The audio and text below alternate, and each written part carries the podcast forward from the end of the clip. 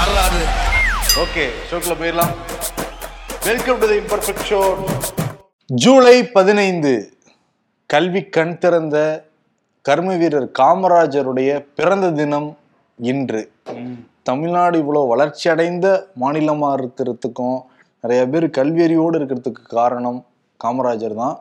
முதல்ல பசியில் இருக்கவங்களுக்கு முதல்ல சாப்பாடை போடுங்க.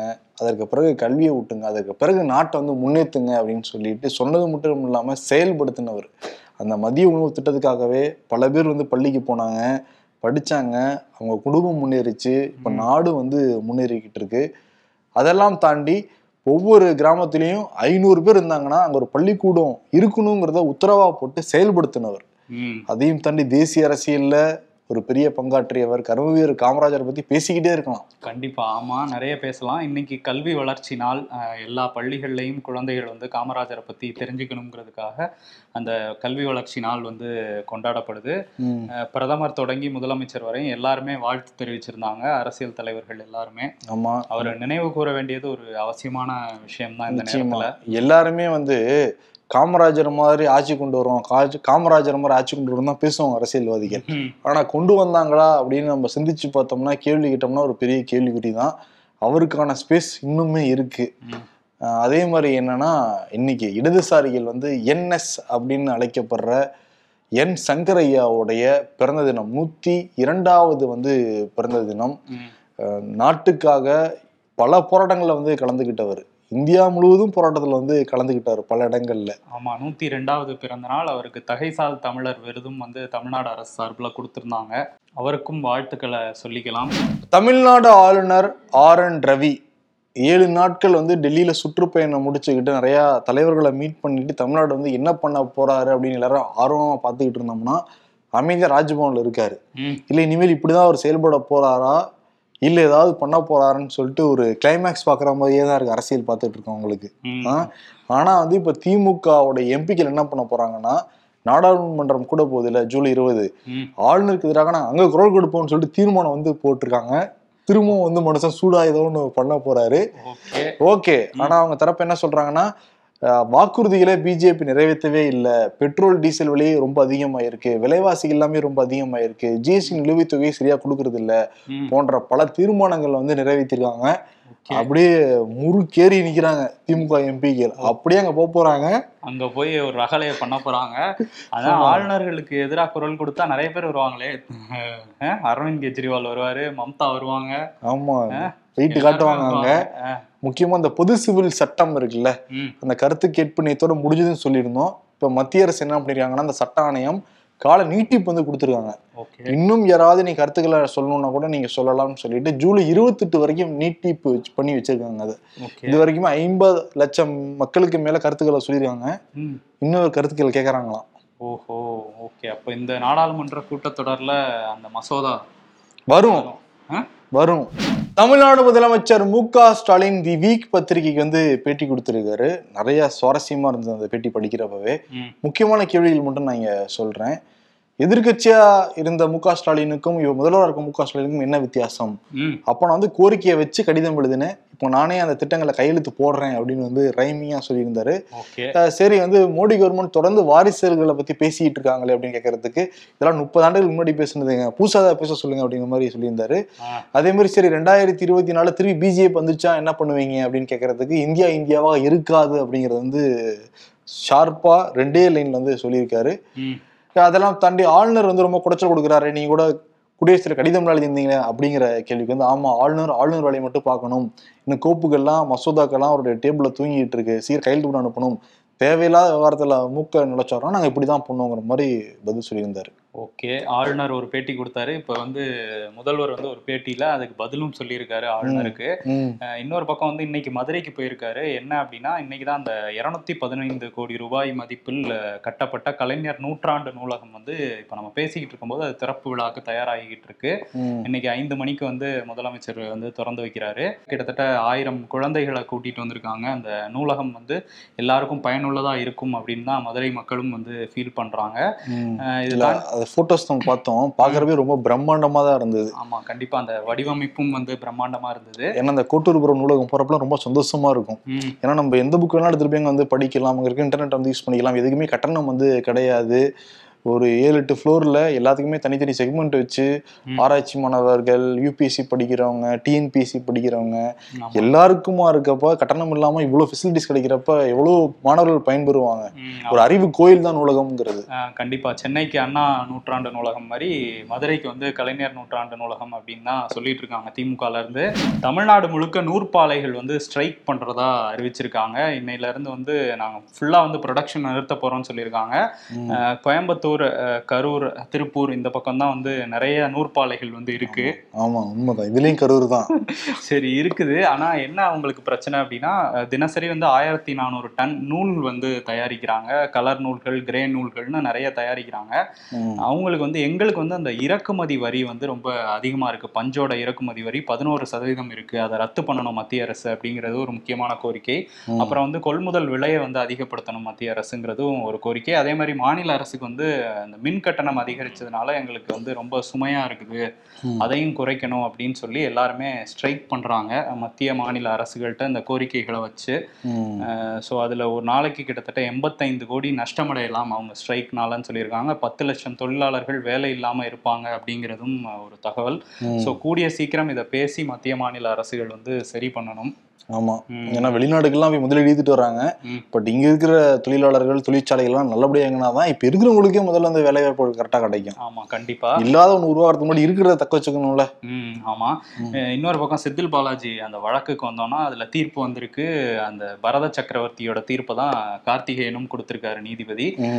ஸோ அவங்க வந்து மேல்முறையீடு போகலாம். அவங்க மனைவி மேகலா வந்து இந்த ஆட்கொணர்வு மனுவில் உச்சநீதிமன்றத்துக்கு போகலாம் அப்படிங்கிற தகவல் வந்து வந்துகிட்டு இருக்கு. இதுக்கிடையில என்ன பண்ணிட்டாங்க? அமலாக்கத்துறைனா கேவியட் மனு ஒன்று உச்சநீதிமன்றத்தில் போட்டு வச்சிருக்காங்க. செந்தில் பாலாஜி வழக்கு எது விசாரிச்சாலும் எங்ககிட்ட எங்க தரப்பு வாதத்தையும் கேட்கணும். அப்படின்னு சொல்லி இப்போவே ஒரு துண்டு போட்டு வச்சிருக்காங்க. ஸோ அமலாக்கத்துறை விட்டுறதா இல்லை. ஆனா இந்த நீதிபதி கார்த்திகேயன் இருக்காருல்ல. இந்த ஆட்கொணர்வு மனு விசாரிக்கிறதே உகந்தது இல்லை அப்படின்னு தான் சொல்லியிருக்காரு. உச்ச நீதிமன்றத்துக்கு வேற போகுது இதே ஆட்கொணர்வு மனு தான். ஆமா. பார்ப்போம் என்ன நடக்குதுன்ட்டு. இன்னொரு பக்கம் வந்து விசாரணை வலயத்துல இருக்கவர் ஆர் கே சுரேஷ் பாஜக நிர்வாகி. அவர் வந்து ரொம்ப நாளா மிஸ்ஸிங் எங்க போனாரு அப்படின்னு தேடிட்டு இருந்தாங்களே. துபாயில இருக்கிறான்ப்பா அப்படியா? துபாயில இன்னொருத்தரும் போயிருக்காரு. ஆமா வரேன் அப்புறம் வரேன் அதுக்கு. ஓகே. எங்க இருக்காரு அப்படின்னு தேடிட்டு இருந்தாங்களே. இன்னைக்கு ட்விட்டர்ல வந்து ஒரு பாம்பு படத்தை போட்டாரு. பாம்பு படம் எடுக்கிற மாதிரி ஒரு படம் போட்டாரு. டக்குன்னு டெலீட் பண்ணிட்டாரு. இருந்தாலும் போலீஸ் அதை ஸ்மெல் பண்ணிட்டாங்க. பொருளாதார குற்றப்பிரிவு போலீசார் இது எந்த போன்ல இருந்து போட்டிருக்காங்க அப்படிங்கறத கண்டுபிடிச்சு அவரோட இடத்த கண்டுபிடிக்கலாம்னு ட்ரை பண்ணிட்டு இருக்காங்களாம். இதுக்கிடையில இன்னொரு வழக்குலயும் அவர் மேல சந்தேகம் இருக்கு அப்படின்னு சொல்லியிருக்காங்க. அந்த எல்பின் நிதி நிறுவன மோசடி இருக்குல்ல அதுவும் முன்னாள் பாஜக நிர்வாகி ராஜாங்கிறவர் ஆறாயிரம் கோடி மோசடி பண்ணிட்டாரு நம்ம ஷோல சொல்லியிருந்தோம்ல. அவருக்கும் ஆர்கே சுரேஷுக்கும் நெருங்கிய தொடர்பு இருக்கான் ஸோ ஆருத்ராவை தாண்டி இந்த எல்பின் நிறு நிதி நிறுவன மோசடியிலையும் ஆர்கே சுரேஷுக்கு சம்பந்தம் இருக்கலாம் அப்படிங்கிற கோணத்துல வேற விசாரிச்சுட்டு இருக்காங்க. ஸோ அவர் மேல வழக்கு மேல வழக்கு வந்துட்டு இருக்குது. எப்போ பிடிக்க போறாங்கன்னு பார்ப்போம் சின்ராஸ் எலெக்ஷன் ஆச்சுன்னா போதும். புல்லட்டை ஸ்டார்ட் பண்ணி வந்துருவாப்புல. ராதிகா சரத்குமார் கூட அதே மாதிரி சரத்குமார் இன்னைக்கு வந்து என்டர் ஆயிருக்காரு என்னன்னா. ரெண்டாயிரத்தி இருபத்தி ஆறுல முதல்வர் ஆக போறாராம் நான் முதல்வர் ஆனாலும் பரவாயில்ல. என் கட்சியில யாராவது ஒருத்தர் முதல்வர் ஆனா போதும்பா அப்படின்ட்டு இருக்காரு அப்படிங்கிறத எப்படி சிரிக்காம சொல்லியிருக்காரு? இத பாக்குறப்பவே உளுந்து வந்து சிரிப்பு வருது. ஆமா ரெண்டாயிரத்தி இருபத்தி நாலு எங்க இலக்கு இல்ல. ரெண்டாயிரத்தி இருபத்தாறு தான் இலக்கு அப்படின்ட்டு இருக்காரு எங்க கட்சி வலுவா தான் இருக்கு. நாங்க யாரோடையும் கூட்டணி எல்லாம் வைக்க மாட்டோம் அப்படிங்கிறதையும் அடிச்சு சொல்லியிருக்காரு. ஸோ அதனால தமிழ்நாடே இப்ப பரபரப்பா இருக்கு. எதுக்கு? விழுந்து சிரிக்கிறதுக்கா? இல்ல ஒற்றை தலைவர் சமத்துவ மக்கள் கட்சியோட ஒற்றை தலைவர் பேசியிருக்காருல்ல. ஆமா அந்த போர் தொழில் படத்துல வந்து டாபிக் கேட்காரு நிறைய பேர் நல்லா நடிச்சிருக்காரு. சினிமா நடிங்க அரசியல் கவனம் செலுத்தாதீங்க அப்படின்னு சொன்னாரு. அரசியல்ல நடிக்காதீங்க. இல்ல அரசியல்ல இது பண்ணாதீங்க சினிமால இல்ல நடிகன்ற நீ கரெக்டா தான் சொல்லியிருக்கேன் அரசியல் நடிச்சிட்டு தான் இருக்காங்க அவ்வளவு பேர் இங்க. ஆமா. அதான் போருங்கிற வார்த்தையை இது பண்ணோடனே ஓகே நம்ம அரசியலையும் போர் பண்ணி பார்த்தலான்ட்டு இறங்கியிருக்காரு போல இருக்கு நாட்டாம. ஒரு படம் ஆமா. இப்படி வந்துட்டாரு. எத்தனை இதுல டெபாசிட் போச்சு? ரெண்டாயிரத்தி இருபத்தி ஒண்ணுல பல தொகுதியில் போச்சுல்ல டெபாசிட் போனது இருக்கட்டும். தொகுதியில போட்டியிட ஆள் இல்லாமல்ல திரும்பி கொடுத்தாங்க மக்கள் ஆமா. இந்த வரலாறுலாம் இருக்கு கட்சிக்கு. ஆனா ஆனா ஆசை மட்டும் பாருங்க. கூட்டணி இல்லன்றாரு. ஏன்னா யாரும் சேர்த்துக்க மாட்டாங்க. அதனாலதான் அப்படி சொல்லியிருக்காரு. தேமுதிக யாரும் சிந்திக்கிற மாதிரி தெரியல போல இருக்கே. ஆமா ஏன்னா வந்து இப்ப இந்த டெல்லியில கூட்ட போறாங்கல்ல. பதினெட்டாம் தேதி. ஆளுங்கட்சி கூட்டணிகள் கட்சி எல்லாம் கூப்பிட்டுருக்காங்கல்ல அதுக்கு தேமுதிக கூப்பிடவே இல்லப்பா. அப்படி கூப்பிடுவாங்க? ஒரே நேரத்துல ரெண்டு கட்சிகிட்ட டீல் பேசுவாங்க அவங்க. அதனால வேணாம்னு முடிவு பண்ணிட்டாங்கன்னு நினைக்கிறேன். ஆனா வந்து மும்பைல வந்து கான்சர்ட் நடத்த போறாரு விஜய் பிரபாகரன். மும்பைல எல்லாமே ரெண்டு தான் எல்லாம் புரியாத மாதிரி இருக்குல்ல அரசியல்ல தான் இருந்தாரு. அது கான்சர்ட் வெளிநாட்டுல இருந்து ஒரு சிங்கர் அந்த சிங்கர் பேரோட என் வாயில நுழைய மாட்டேங்குது. சிங்கரா இவர் சிங்கர் கிடையாது. இவரு அதை நடத்துறாரு. ஆமா ஒரு ஈவென்ட் மேனேஜ்மெண்ட் மாதிரி முதல்ல ஏதோ ஸ்போர்ட்ஸ்ல ஷட்டில்லாம் ஏதோ பேட்மிண்டன் கேம் நடத்திக்கிட்டு இருந்தாரு. அதுக்கு பிறகு இப்ப இது பாடகர் கூட்டு வந்து கான்சர்ட் வந்து நடத்த போறாரு. மும்பைல இங்க என்ன தமிழ்நாட்டுல என்ன கான்செப்ட் மாதிரி கட்சி வளர்க்குறாரா? ஈவென்ட் மேனேஜ்மெண்ட் மாதிரி வளர்க்குறாராங்கிறது ஒருவேளை போயிட்டு. அங்க ஷிண்டே கிட்ட ஏதாவது கேட்கலான்னு பாக்குறாருன்னு நினைக்கிறேன். சரி சிண்டே நினைவு வருது அங்க என்னப்பா ஆச்சு? பிரச்சனை எல்லாம் முடிஞ்சாங்க அஜித் பவாருக்கு நிதியமைச்சர் பதவி கொடுத்துருக்காங்களாமே? கொடுத்துருக்காங்க. நேத்து என்ன பண்ணிட்டாரு? அஜித் பவார் வந்து அந்த சரத் பவாரோட வீடு சில்வர் ஓக் மும்பைல இருக்கு. அதுக்கு டக்குன்னு உள்ள போயிட்டாரு. எல்லாம் பரபரப்பாயிட்டாங்க. திரும்ப துணை முதல்வர் பதவியெல்லாம் விட்டுட்டு வந்துட்டாரா? இல்ல இவரையும் கூட்டிட்டு அங்க போப் போறாரான்னு பேசிட்டு இருந்தாங்க அப்புறம் தான் என்னன்னு விசாரிச்சா சரத் பவாரோட மனைவி பிரதீபா பவாருக்கு வந்து உடம்பு சரியில்லை அதை விசாரிக்கிறதுக்காக நலம் விசாரிக்கிறதுக்காக தான் வந்திருக்காரு அப்படிங்கிறது. அஜித் பவார் சொல்லியிருக்காரு. எங்களுக்கு வந்து கட்சி அதெல்லாம் பிரச்சனை வேற. ஆனா குடும்பம் நாங்களாம் ஒரே குடும்பங்கிற மாதிரி பேசியிருந்தாரு. தெரியுமா இல்லப்பா உங்களுக்கு? பெரியம்மா சித்தின்னு நினைக்கிறேன். சித்தியா? சித்தி. ஓகே. அதான் வந்து விசாரிச்சுட்டு போயிருக்காரு. அதுக்கப்புறம் அவருக்கு நிதித்துறை ஒதுக்கியிருக்காங்க. ஏற்கனவே ஷிண்டே தரப்புல இருந்து நிதித்துறை ஒ- ஒதுக்கக்கூடாதுன்னு சொல்லிட்டு இருந்தாங்க ஏன்னா உத்தவ் தாக்கரே கிட்ட இருந்து உடச்சிக்கிட்டு வந்தப்ப இவர் தான் நிதியமைச்சரா இருந்தாரு. அப்பவே சொல்லியிருந்தாரு தேசியவாத காங்கிரஸ்க்கு மட்டும்தான் நிதி ஒதுக்குறாரு நம்ம கட்சியை டம்மி ஆக்குறாருன்னு சொல்லிட்டு தான் வெளியே வந்தாங்க அப்படி சொல்லிட்டு திரும்ப அவருக்கே நிதியா அப்படிங்கிற கேள்வி வந்து மக்கள் எங்களை பார்த்து கேட்பாங்கன்னு ரொம்ப ஃபீல் பண்ணிட்டு இருக்காங்க. ஆனா பிஜேபி அதெல்லாம் கேட்காம கொடுத்துட்டாங்க. ஏன்னா தேவேந்திர ஃபட்னாவிஸ் தான் வச்சிருந்தாரு நிதித்துறையை. அவர் உள்துறையை வந்து நான் கொடுக்க மாட்டேன்னு சொன்னதுனால நிதித்துறையே கொடுத்துட்டாங்க. இப்போ முதல்வர்கிட்ட என்ன துறை தான் இருக்கு ஷிண்டே கிட்ட. முக்கியமான துறை உள்துறை அதுமே பிஜேபி சார்ந்தோட்ட இருக்கு. நீதித்துறையும் இவர்கிட்ட இருக்கு. சட்டத்துறை அதாவது போலீஸ் காவல்துறை மந்திரியும் தேவேந்திர ஃபட்னாவிஸ் தான்.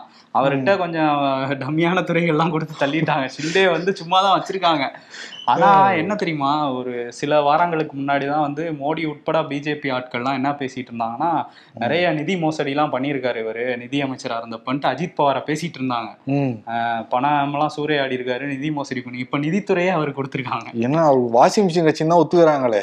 அவங்க ஒத்துக்கிறாங்க. அங்க வந்துட்டாங்கன்னா எல்லாம் தூய்மை ஆயிடுறாங்க அப்படிங்கிறாங்க. அதான் அந்த லாஜிக்கே புரியவே இல்லை. ஒருத்தர் கொலை பண்ணிட்டாருன்னு வச்சுக்கோ. ஒரு கட்சியில ஜாயின் பண்ண உடனே அவர் எப்படி தூய்மையானவனா மாறுவாரு. அதுக்கு பண்ணதுக்கு தண்டனை கொடுத்துதானே ஆகணும். அந்த மாதிரிதான் இருக்கு. இந்த பிஜேபியில் ஜாயின் பண்ண உடனே உடனே வந்து அவங்க வந்து நீட் ஆயிடுறாங்களாம். சுத்தமானவங்களா மாறிடுறாங்களாம். ஆயிடுறாங்க. என்ன லாஜிக்னு இது புரியல. ஆனா பிஜேபி நல்லா முட்டு கொடுப்பாங்க அதுக்கு. ஆமா இப்ப கொடுத்துட்டு தான் இருக்கிறாங்க. ஆமா. சரி. மோடி இருக்காருல்ல. பிரான்ஸ்ல இருந்து நிறைய உயரிய விருது அதெல்லாம் வாங்கிட்டு துபாய்க்கு போயிருக்காரு. ஆனா பிரான்ஸ்ல தமிழ் மொழி பத்தி பேசியிருக்காரு. இப்போ ராமநாதபுரம் கன்ஃபார்ம் நினைக்கிறேன். தெரியல என்னன்னு. அப்படிதான் பேசிட்டு இருக்காரு. என்ன பேசியிருக்காருன்னா ஈன்ற பொழுதும் பெரிதுவக்கும் அவரோட இதுல சொல்லியிருக்காரு அந்த திருக்குறளை. ஈன்ற பொழுதினும் பெரிதுவக்கும் தன் மகனை சான்றோன் என கேட்ட தாய் அப்படிங்கிற குரலை சொல்லி பிரான்ஸ்ல இருக்கவங்க நீங்க இந்தியாவுக்கு வந்து பெருமைப்படுத்திக்கிட்டு இருக்கீங்க இந்தியா தாய்நாட்டை பெருமைப்படுத்திக்கிட்டு இருக்கீங்க அப்படிங்கிற மாதிரி சொல்லியிருக்காரு. தமிழ் பிரான்ஸ்ல எடுத்திருக்காரு. ஆமா. இந்தியால அதாவது உலகிலே பழமையான மொழி தமிழ் தான். அந்த தமிழ் இந்தியால இருக்குங்கிறத விட நமக்கு வேற என்ன பெருமை வேணும் அப்படின்ட்டு இருக்காரு அப்புறம் எப்பவும் போல ஜனநாயகத்தின் தாய் இந்தியா தான் அப்படின்ட்டு இருக்காரு திருவள்ளுவருக்கு பிரான்ஸ்ல சில வேற வைப்போம் அப்படின்னு சொல்லியிருக்காரு. ஓகே. இதெல்லாம் கேக்குறப்ப நல்லா தான் இருக்கு. திருவள்ளூருக்கு சிலை. ஆனா ஜனநாயகத்தின் தாய் இந்தியாங்கிறதான் உருட்டு உருட்டு. அந்த மாதிரி இருக்கா? நல்லா உருட்டுங்க அப்படிங்கிற மாதிரி இருக்கு. சரி ஆனா என்னன்னா டெல்லியில. டெல்லியில அந்த யமுனா நதி பொங்கி அந்த செங்கோட்டை வரைக்கும் தண்ணி வந்திருக்கு. இப்ப என்னன்னா உச்சநீதிமன்றத்தை சூழ்ந்திருக்கு அந்த வெள்ள நதி. ஆனா இவர் கேக்குறது மோடி யார்கிட்ட கேக்குறாருன்னா இங்க அரவிந்த் கெஜ்ரிவால் கேட்கறதே கிடையாது. துணைநிலை ஆளுநர்கிட்ட தான் கேட்டுக்கிட்டு இருக்காரு. இங்க என்ன இருக்கு? வெள்ள வெள்ளம் வடிஞ்சிருச்சா இல்லையா? இருங்க வடிஞ்சோடனே சொல்லுங்க நான் ஃபைல் எடுத்துட்டு வந்துடுறேங்கிற மாதிரி இருக்கு. ஏன் நட்டா கிட்ட கேட்கலாம். எல்லாம் டெல்லியில தானே இருக்காங்க அமித்ஷாட்ட கேட்கலாம்.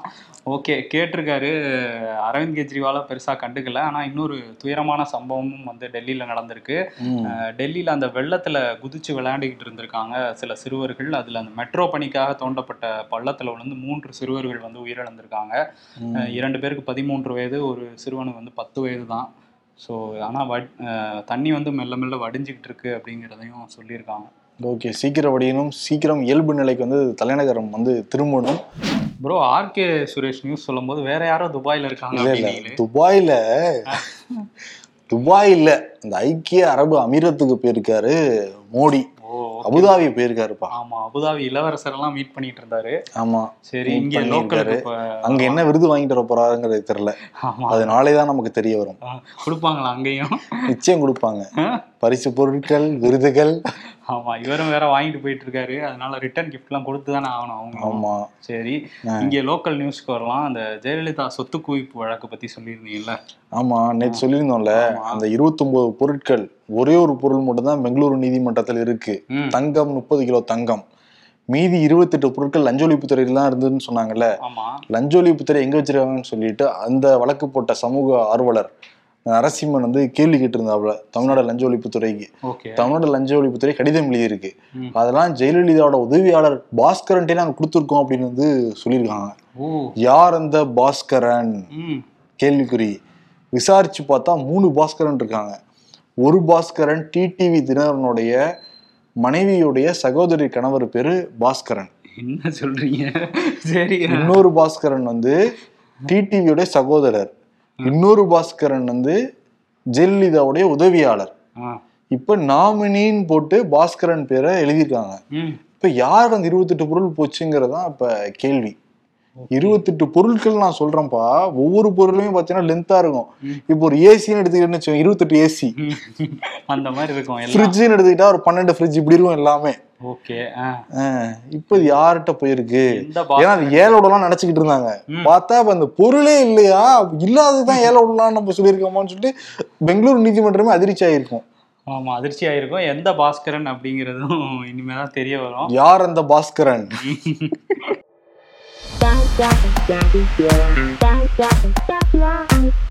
சந்திரயான் த்ரீ வெற்றிகரமா ஏவப்பட்டிருக்கு. அந்த விண்கலம் வந்து ஆகஸ்ட் இருபத்தி மூணு லேண்ட் ஆக போகுது அதுக்கு போட்டிருக்காங்க. எப்பாடா ஆகஸ்ட் இருபத்தி மூணு அமாவாசை முடிஞ்சு எட்டு நாள் ஆகியிருக்கும். நல்ல வேளை பாதி நிலாவாச்சும் இருக்குமே அப்படின்னு போடுறாங்க. எப்படிலாம் யோசிக்கிறாங்க பாரு. How to remove admin from group admin அழுதுகிட்டு இருக்காரு. நம்மளுமே ஒரு குரூப் வச்சிருக்கோம். நம்மளும் தூக்கிட போறோம். யாராவது ஃபாலோ பண்ணி கூகுள்ல தேடி. ஓகே நிறைய பேர் இணையணும்னு நினைச்சீங்கன்னா இணைஞ்சு இணைஞ்சுக்கோங்க. முக்கியமான செய்திகள் மட்டும்தான் அதில் நாங்கள் வந்து போட்டுக்கிட்டு இருக்கோம். எங்கள் டீம் வந்து போட்டுட்டு இருக்காங்க. ஆமா தேவையில்லாத டிஸ்டர்பன்ஸ் ஃபார்வர்ட்ஸ்லாம் வராது அதில். ஆமா அதனால டிஸ்கிரிப்ஷன்ல இருக்கு அதோட லிங்க் ஆமாம்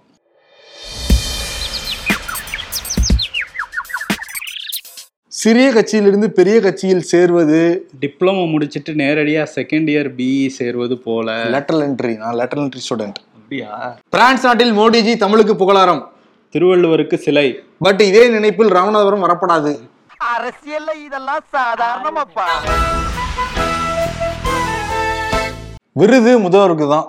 மதுரையில் இந்த கலைஞர் நூலகம் வந்து திறந்து வச்சிருக்காரு. ரொம்ப பெரிய விஷயம்.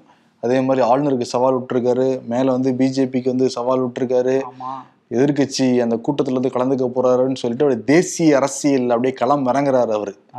அதனால வந்து மேல மேல போயிட்டு இருக்காப்புல இல்ல. தமிழ்நாட்டுல இருந்து தேசிய அரசியலுக்கு. அதனால நான் போகிறேன் மேலே மேலே. ஓகே. ஒரு பக்கம் பேட்டி சுற்றுப்பயணம் நிறைய விஷயம் நடந்துட்டு இருக்கிறதுனால எல்லாம் நான் போகிறேன் மேலே மேலேங்கிற விருதை முதல்வருக்கு கொடுத்துட்டு முதல்வர் ஸ்டாலின் கொடுத்துட்டு விடைபெறலாமா? நன்றி வணக்கம்.